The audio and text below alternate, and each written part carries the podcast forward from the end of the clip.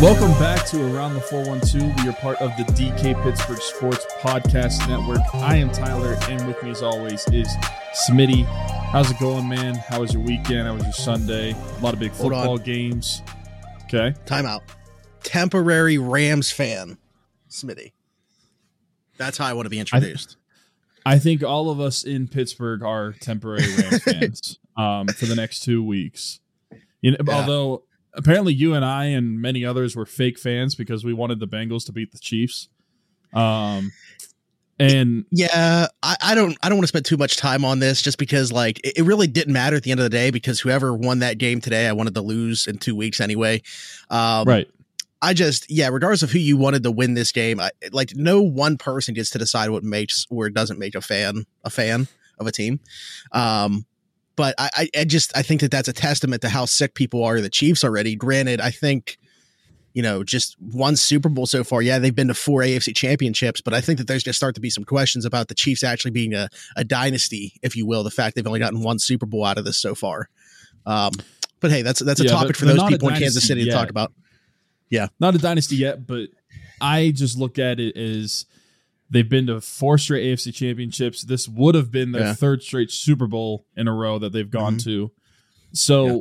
it's hard for me to not root for the underdog in that scenario, no matter who it is, because it's kind of like Patriots syndrome, where you just kind of get sick of them winning all the time, and so you're going to root for them, who no matter who they're playing. Yeah, I mean, I completely get it. I I understand them, people. Yeah, Yeah, I, I get it. And But- I understand, you know, the logic of people saying that they can't root for them because that they're in the division. I 100% get it. I'm just Right. not going to be somebody that tries to say what other people can do. If that's what you want to do, 100% makes sense. The logic is there. So be it. Great.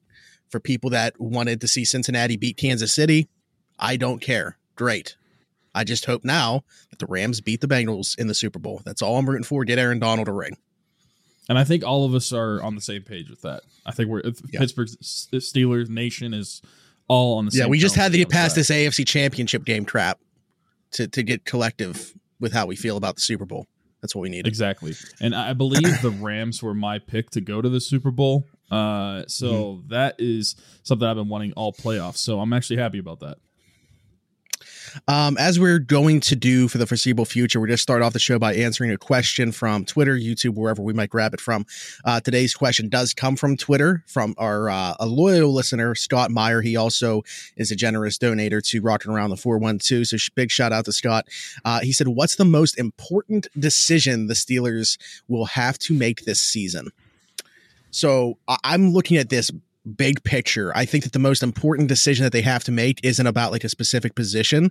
I think it's about the direction of the franchise. Now, it really dials into what they want to do about the quarterback position. But I guess what I'm saying is, are they trying to still go all in on competing with the roster that they have right now? Or are they going to try to get by, if you will, for a year with just a bridge guy and, and wait on quarterback until the 2023 season? So, yes, I am, I guess, kind of dialing in on that quarterback position, but it's more so what are they expecting the outlook to be for 2022 and the future? So the most important decision that they have to make, in my opinion, is what what type of team do they want to be in 22, 2022? Knowing the Steelers, I'm guessing that they're they're not going to tank, right? And they're not going to ever settle for less than literally everything that they can juice out of this roster. Um, I, I don't know. I'm not saying that they're going big game fishing here. We've talked about it in, in, in the past.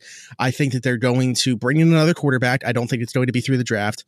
Uh, a slight upgrade, but they're going to address other areas as well where it's like they feel like they just get a game manager quarterback and they can still win I don't know, eight, nine games, be competitive and, and try to squeak into the playoffs. It- it's just, it's not the Steelers' way to ever take a step back to try to take a step forward, if you know what I mean. Like lose 12 games just to get better draft position.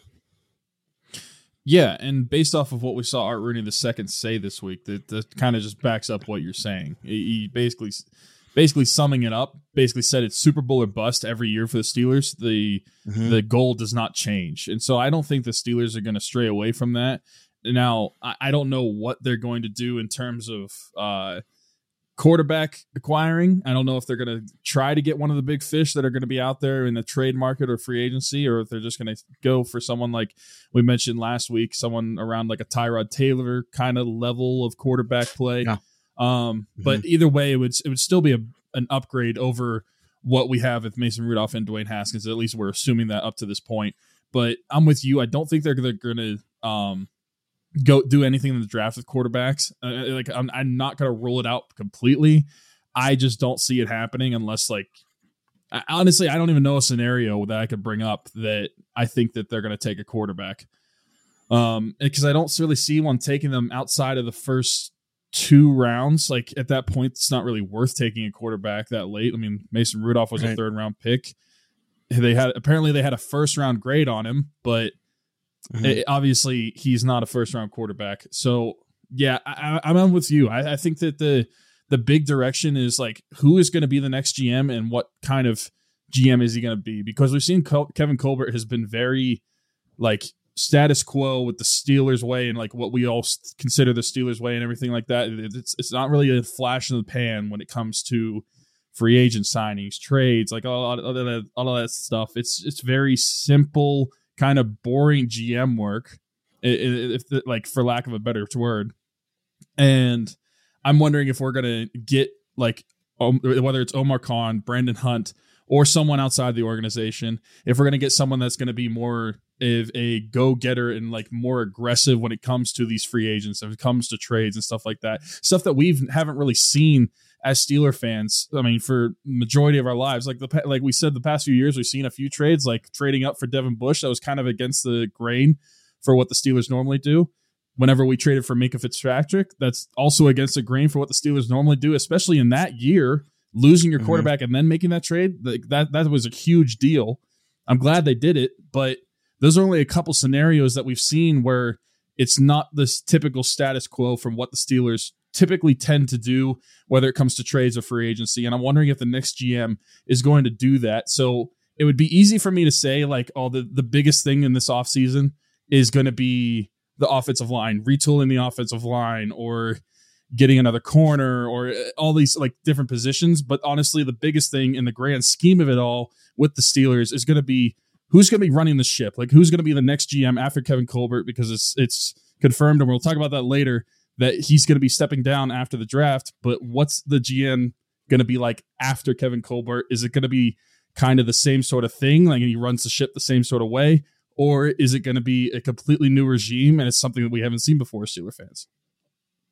Yeah. Uh, great segue. What I will say is you're right in everything that you're saying about Kevin Colbert. The, the, I, I don't know if it's necessarily good news, but it's almost a clean slate for the next GM though, because for the first time in 18 years, we don't have a franchise quarterback making franchise quarterback money. Um, and that's, you know, that gives him a little bit of flexibility, if you will. The, the best thing you can have when they do find a quarterback is a cheap franchise quarterback. Uh, but we're going to talk about Kevin Colbert's departure from the team following the draft when we come back. This is around the 412 on the DK Pittsburgh Sports Podcast Network.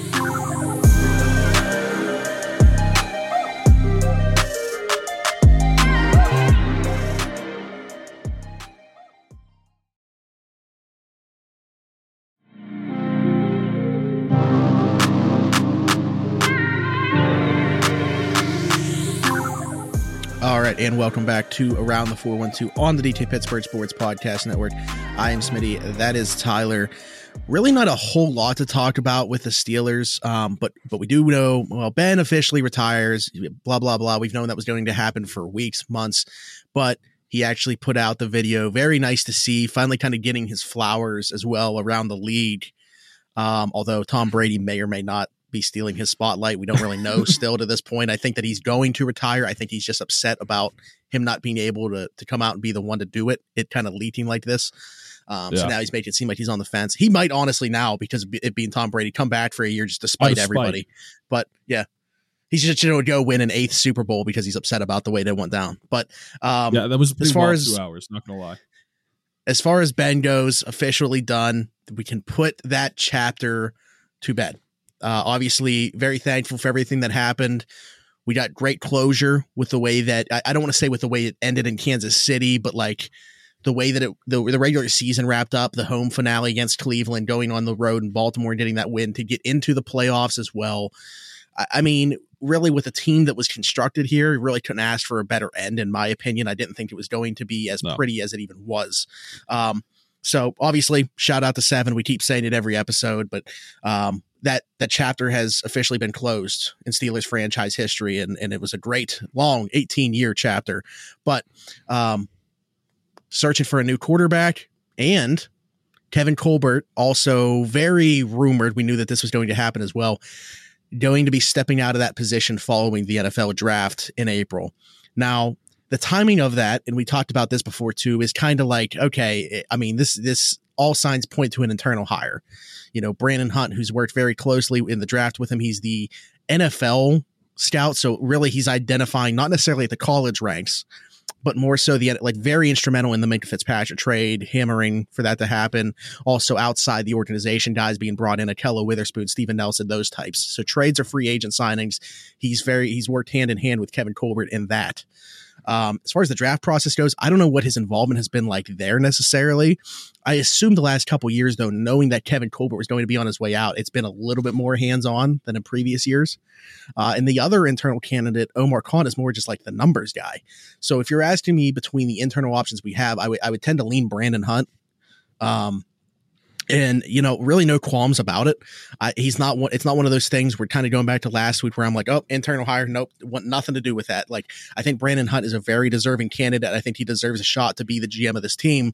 However i will say you know to maybe puts to uh, to ease some of the minds of Steeler fans that don't want to see an internal hire, it does sound like they are also going to be interviewing external mm. candidates. So, but again, I'm not, there's only 32 GM jobs. Obviously, people want these jobs, they're coveted. I'm just, it's not as an appealing, it's not an appealing job as opposed to some of them around the league for any other openings. If you're talking about not being able to take over the team until after the draft, if I were, you know, a coveted GM and I had kind of my pick, I'm not going to a team where I'm not overseeing the draft process this year because Kevin Colbert is still going to be incumbent. Yeah, and that's where it's a little bit different for either Brandon Hunt or Omar Khan, if either of those guys get the job, is where even though they're at the GM, like the sole GM for this upcoming draft, they still are going to mm-hmm. have a hand on it, un- unlike any of the outside hires that could happen. So, yeah. also, I wanted to say, I love how I went on this whole tangent the following week uh, about how I wanted outside hires and like interviews and all that sort of stuff. And then the day after we we our sh- we record our show and our show comes out, it starts to come out that the Steelers are going to be interviewing outside hires for the defensive coordinator job. I, I love that. Uh, mm-hmm. I, I hate that. Yeah, I know I, that there's like some news is is. Uh, I'm not saying I love it. Like I love that they're doing it. I'm just saying I love the timing of everything. It, it, it, when we uh, record right. the show and I say it and then and then it happens. But um, for, with the GM, I, I think that Brandon Hunt is probably my choice as well. Um, purely because I would like the guy who is able to scout the players more and is able to find the talent more because I think a criticism that you could have you could say over the past I mean honestly decade for a lot of the drafts is there I, I, and I think there's a lot of big hits in the draft eh, but I think also think that there's been a lot of big misses by the Steelers over defensive backs especially yeah, and and I, I feel like you need a guy that is able to scout that. And Omar Khan, I'm sure he would be a great GM as well. But I think if if you have the scouting background like Brandon Hunt does, I feel like that would be the better option. And nothing against Omar Khan, but we've known we've known and we've seen around the league that if you just have anybody internally that can figure out the numbers, the cap doesn't exist. So I feel like scouting the players and getting the right talent into the organization is what is more important for the Steelers team. Very important point, and I'm sure uh, Zach Celedonia our friend will appreciate that as well. Cap is a myth, trademarked by the way by him as well. Um, but no, I mean, I, am obviously with you. I've mentioned him on the Brandon Hunt train. I think that he makes much more sense for the organization. Um, and I just, I'm not. It's not that I'm completely discrediting them hiring an outside guy. I just think like if you're ranking the options, if you're if you're going like favorites, it, it's Brandon Hunt clearly, Omar Khan a little bit below him, and then you know several tiers, and then everybody else. I just I don't see it. I, I think that it's definitely going to be an internal option. I think Brandon Hunt's the favorite. Now I want to circle back to the thing about the defensive coordinators because there's also been some chatter, uh, people just assuming that they're you know doing that to obey the Rooney Rule or whatever. Like that's why they're bringing in Patrick Graham for an interview, the Giants uh, defensive coordinator. I just I don't know that they'd be interviewing three different guys. I, I think that there's legitimately interest in, in, them kicking the tires and seeing what else is out there if they can retain Teryl Austin in the same position. I don't think that they want to like slight him in any way. Um, you know, or make him feel like he's not valued in in the organization. Because obviously, I, I, think he did a great job this year with the defensive backs. I mean, you look at what mm-hmm. was back there, what we lost in Steven Nelson and Mike Hilton, and they still played at a pretty high level. I think the most undervalued group, position group. Um, the way he brought Ahkello Witherspoon along after you know he he wasn't really playing, he wasn't getting a helmet even, in the way that he ended the season. Um, Cam Sutton clearly more suited to play in the slot, but I thought he was fine outside as well. Arthur Maulet brought what he brought. You know, he's he's not great in coverage, but he provided a little bit, very little bit of that Mike Hilton ability. Um, very short tackler for a guy that playing in the slot and can play around the line of scrimmage a little bit. Really, it's like you know James Pierre was really the only thing about that that DB room that you're just kind of upset with, I guess. But again, goes back to people just thinking like 38 snaps. I don't know what they were expecting to get out of James Pierre. Terrell Edmunds took a step this year, I think, again. Like, I mean, you know, you look around the defensive backs room and everybody kind of improved. And who's the defensive backs coach? Teryl Austin. And you look at the work he did with Jim Caldwell in Detroit. He took that team from 15th defensively to third defensively in one season. I mean, if Jim Caldwell wasn't let go by the Lions, which I think, which is a move that was is still being questioned from time to time today, uh, who knows? He might still be the defensive coordinator there. I mean, I, the way that this played out, the trickle effect when a head coach gets let go, with his coordinators also being let go, I don't. Maybe it's a blessing in disguise that Teryl Austin landed in our lap. I know that the stint in Cincinnati wasn't that great for him, but he, he's done good work with our defensive backs. You know, and something I'm, I just thought about while you're talking about that is that I wonder if the guys that we have been talking about, Brandon Hunt and Omar Khan, I wonder if they have any say or any input on who is going to be this next defensive coordinator because obviously Kevin Colbert's going to be gone. Like he could hire the dude, yep. but he doesn't have to deal with him at all. And we, mm-hmm. we, I know that Mike Tomlin is really the play caller of that defense, and defensive coordinator is, is basically just a fancy name in the Steelers organization. But I wonder if Brandon Hunt and or Omar Khan have more of a say of who they're getting for these interviews, and maybe that's why we're we're getting multiple uh, interviews for these guys outside of the organization. I wonder if it's just it's just like we want to find our guys, not the future guys, uh, because you're going to be gone. Right. Yeah, I think uh, too. We have a little bit of a visitor in the screenshot there. Hey. Uh, walking through around the 412. Um, but yeah, I, it's going to be interesting to see. That's a good point though. I mean, how much of a say is, is the next guy going to have, especially if the next guy is already in the organization? Um, again, goes back to why it's just so clear, in my opinion, that it will be an internal guy. Um, that's all we got for the Steelers. So we'll be right back. We're going to talk about the Penguins to wrap the show, like we always do. But hey, let us know what you guys think about this conversation. Is it Brandon Hunt? Is it Omar Khan? Do you think it's an outside guy? Do you want it to be an outside guy? Do you really not care? Do you think the sky is falling because Ben is gone? Let us know in the comments. Uh, this is around the 412 on the DK Pittsburgh Sports Podcast Network. We'll be right back.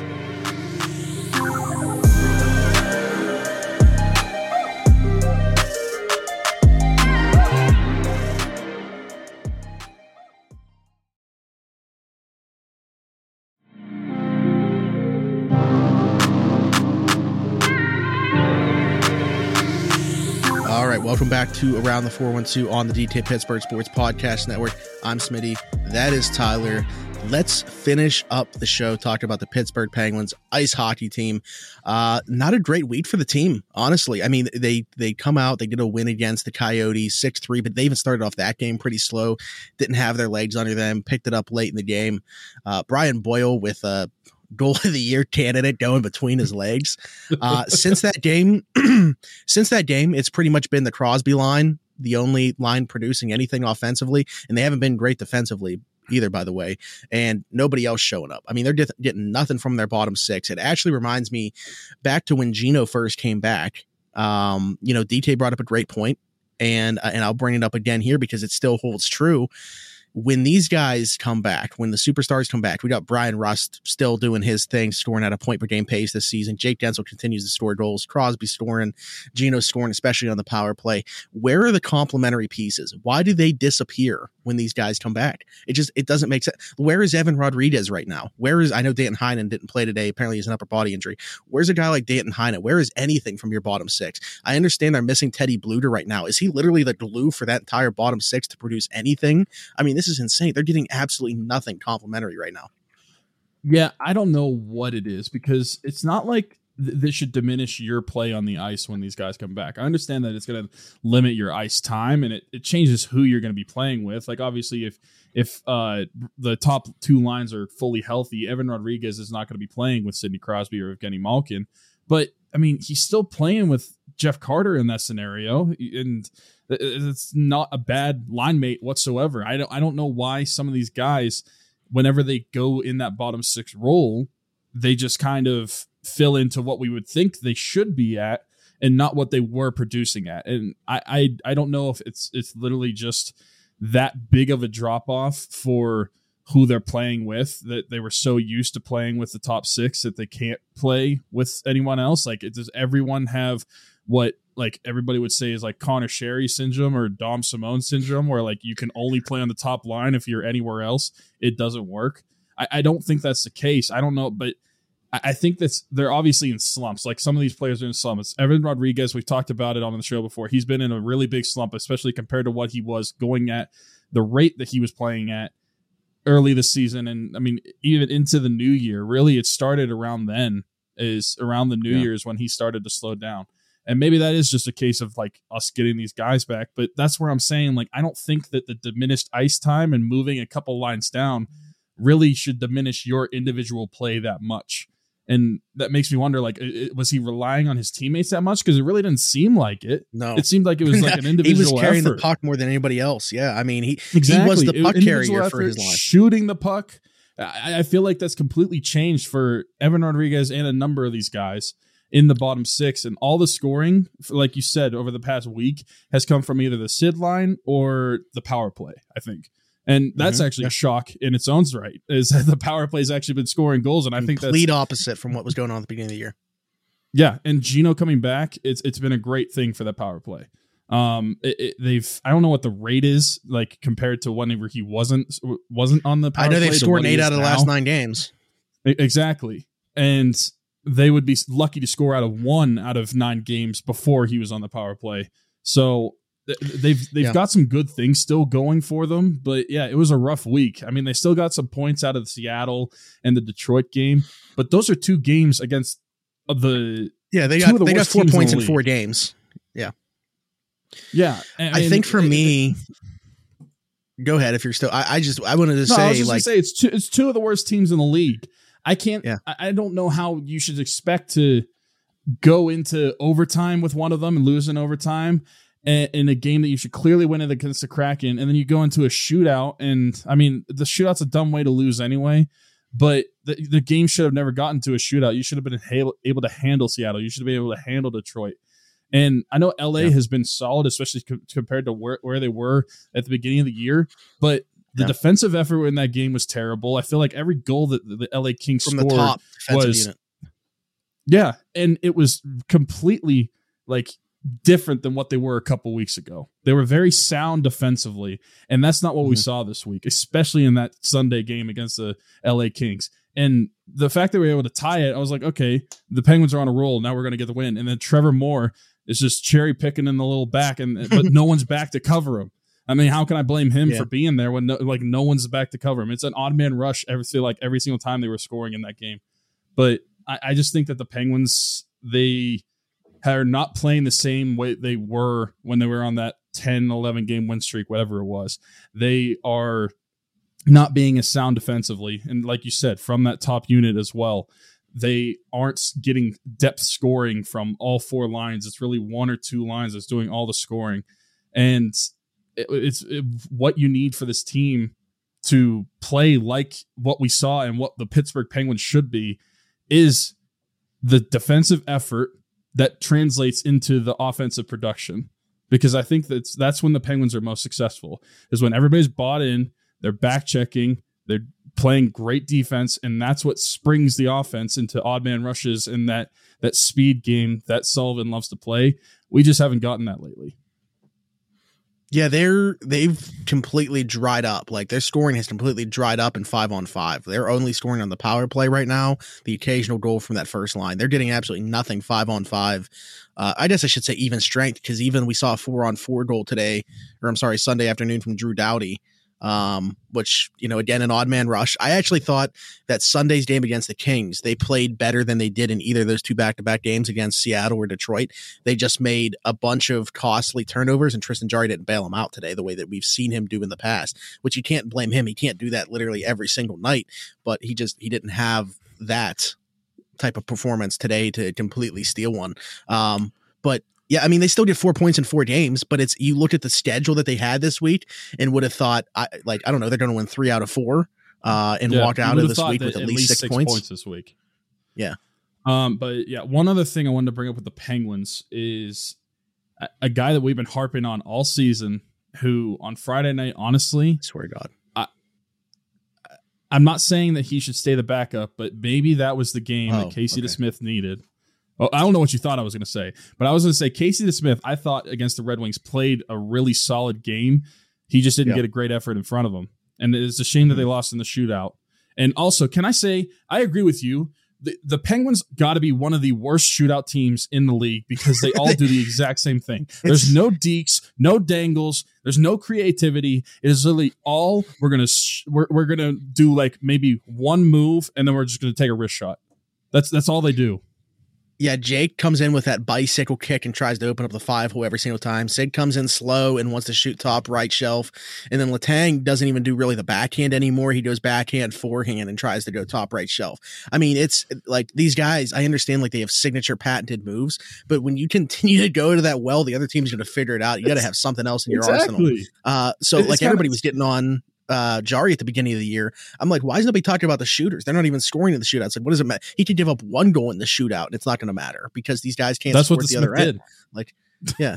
So on Friday I, night, I, the, I know, DeSmith gave up one goal. But besides the shootout, I thought DeSmith played actually really well. He played a ton of key saves, and including that, that one in overtime. huge one in overtime. That was incredible. Yeah.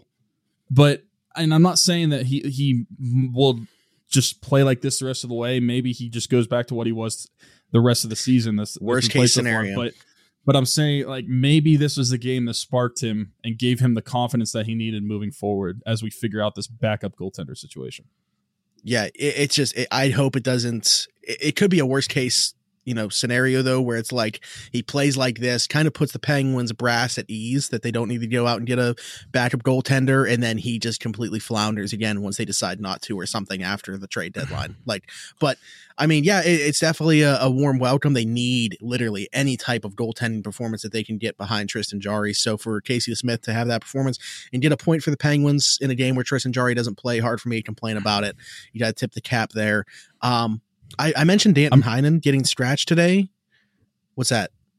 You well, I, was, you, you I, I, don't know if this is where you were going beforehand, but I was okay. very curious. You you looked terrified whenever I was. oh yeah, yeah, yeah. I'm gonna, I'll, I'll t- there's there's two more things I want to bring up with the pens. One of them's going to be okay. where I thought you were going. But All right. I'll bring up this one first. Terrified.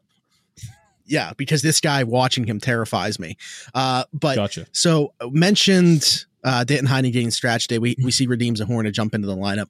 Listen, I'm not somebody you, if you listen to the show, if you watch the show, you know, I'm not somebody that thinks Dom Simon is completely useless. I think that he has a role in the NHL, you know, on certain rosters, but we can't have all these analytical darlings that don't score. Like you can't, I, I feel like you can't play Dom Simon and Zach Aston Reese in the same lineup with a combined three goals right now. That's why you have no scoring in your bottom six. I think Radim Zohorna needs to be playing over a guy like Dom Simone every single night when they are healthy. Um, and hopefully, you know, him getting back in the lineup today. I thought he had a pretty strong performance today as well. I thought he was one of their better skaters, um, even, you know, through that first 40 minutes where they weren't really doing much.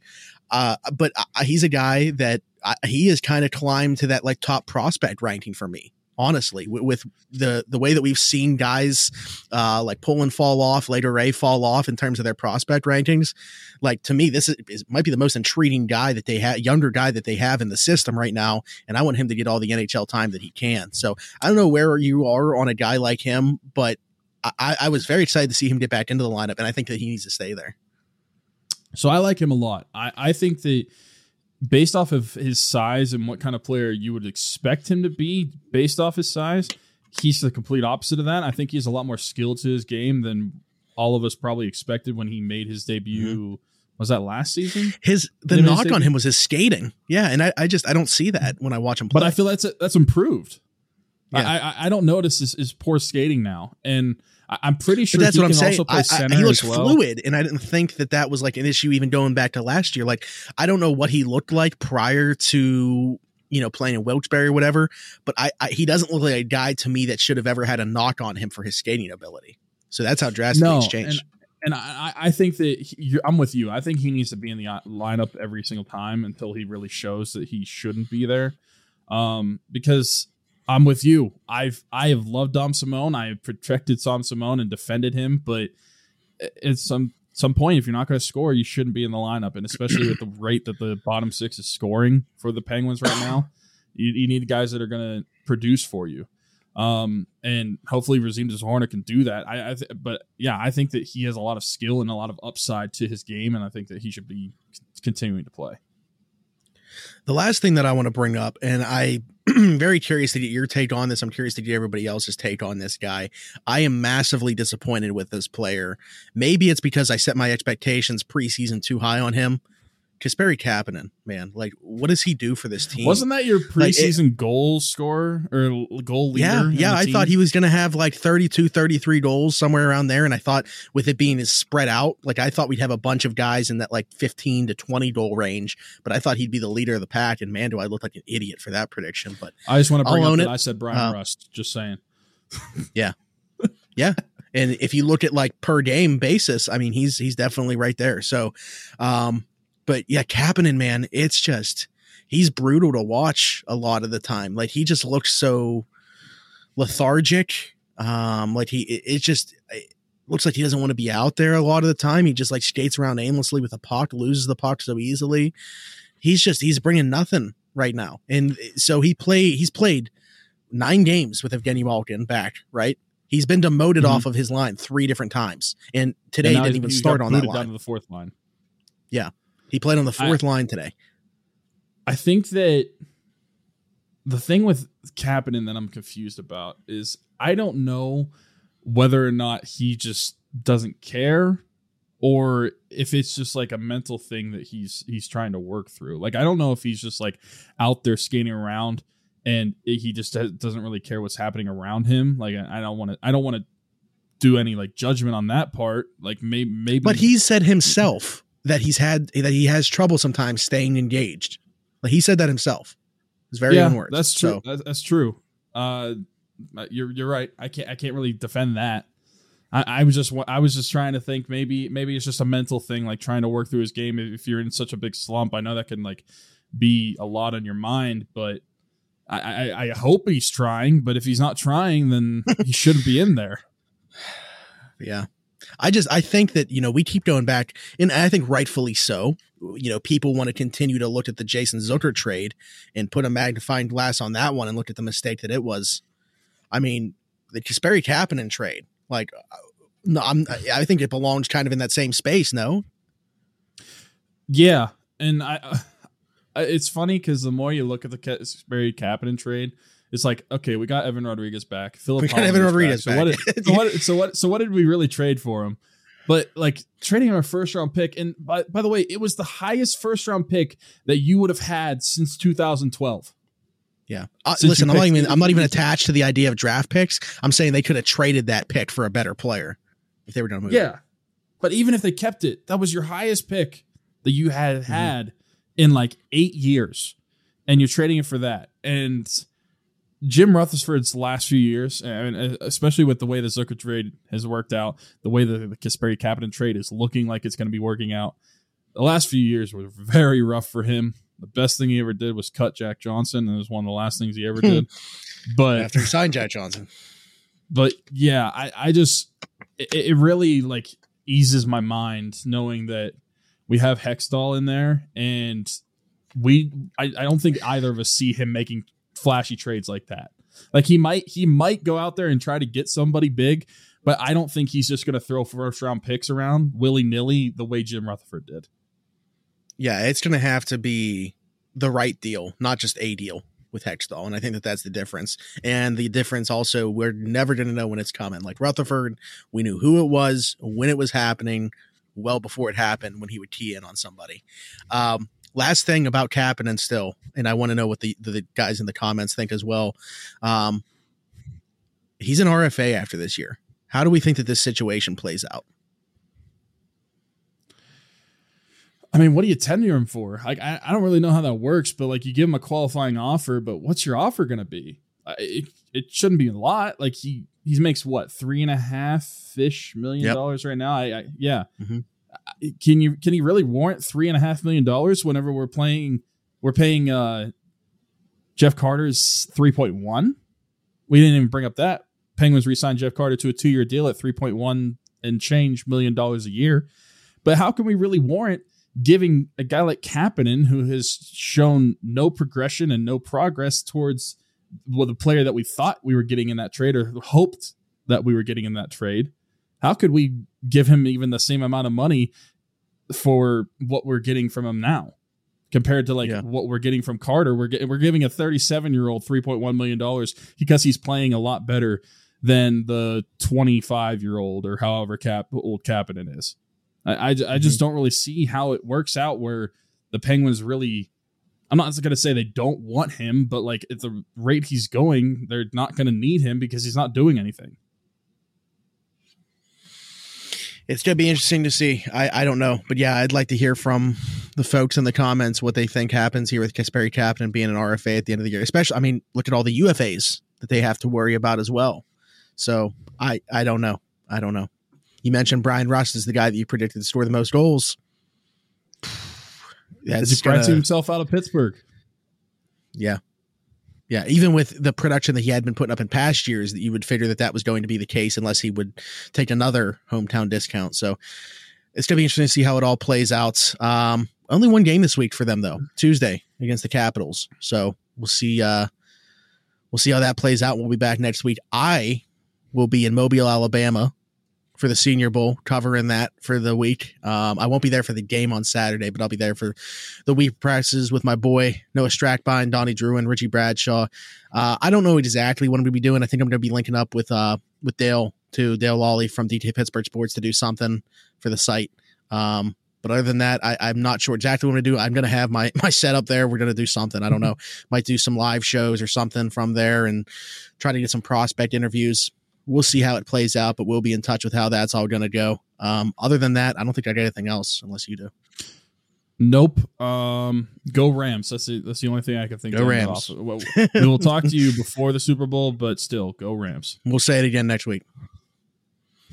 um, but other than that, like I said, let us know in the comments anything that you guys want to hear. Let us know if you have a question, tweet it at us, put it in the comments, whatever it might be. Uh, other than that, for Smitty, for Tyler, this is Around the 412 on the DT Pittsburgh Sports Podcast Network. And we'll talk to you guys next week. Bye bye.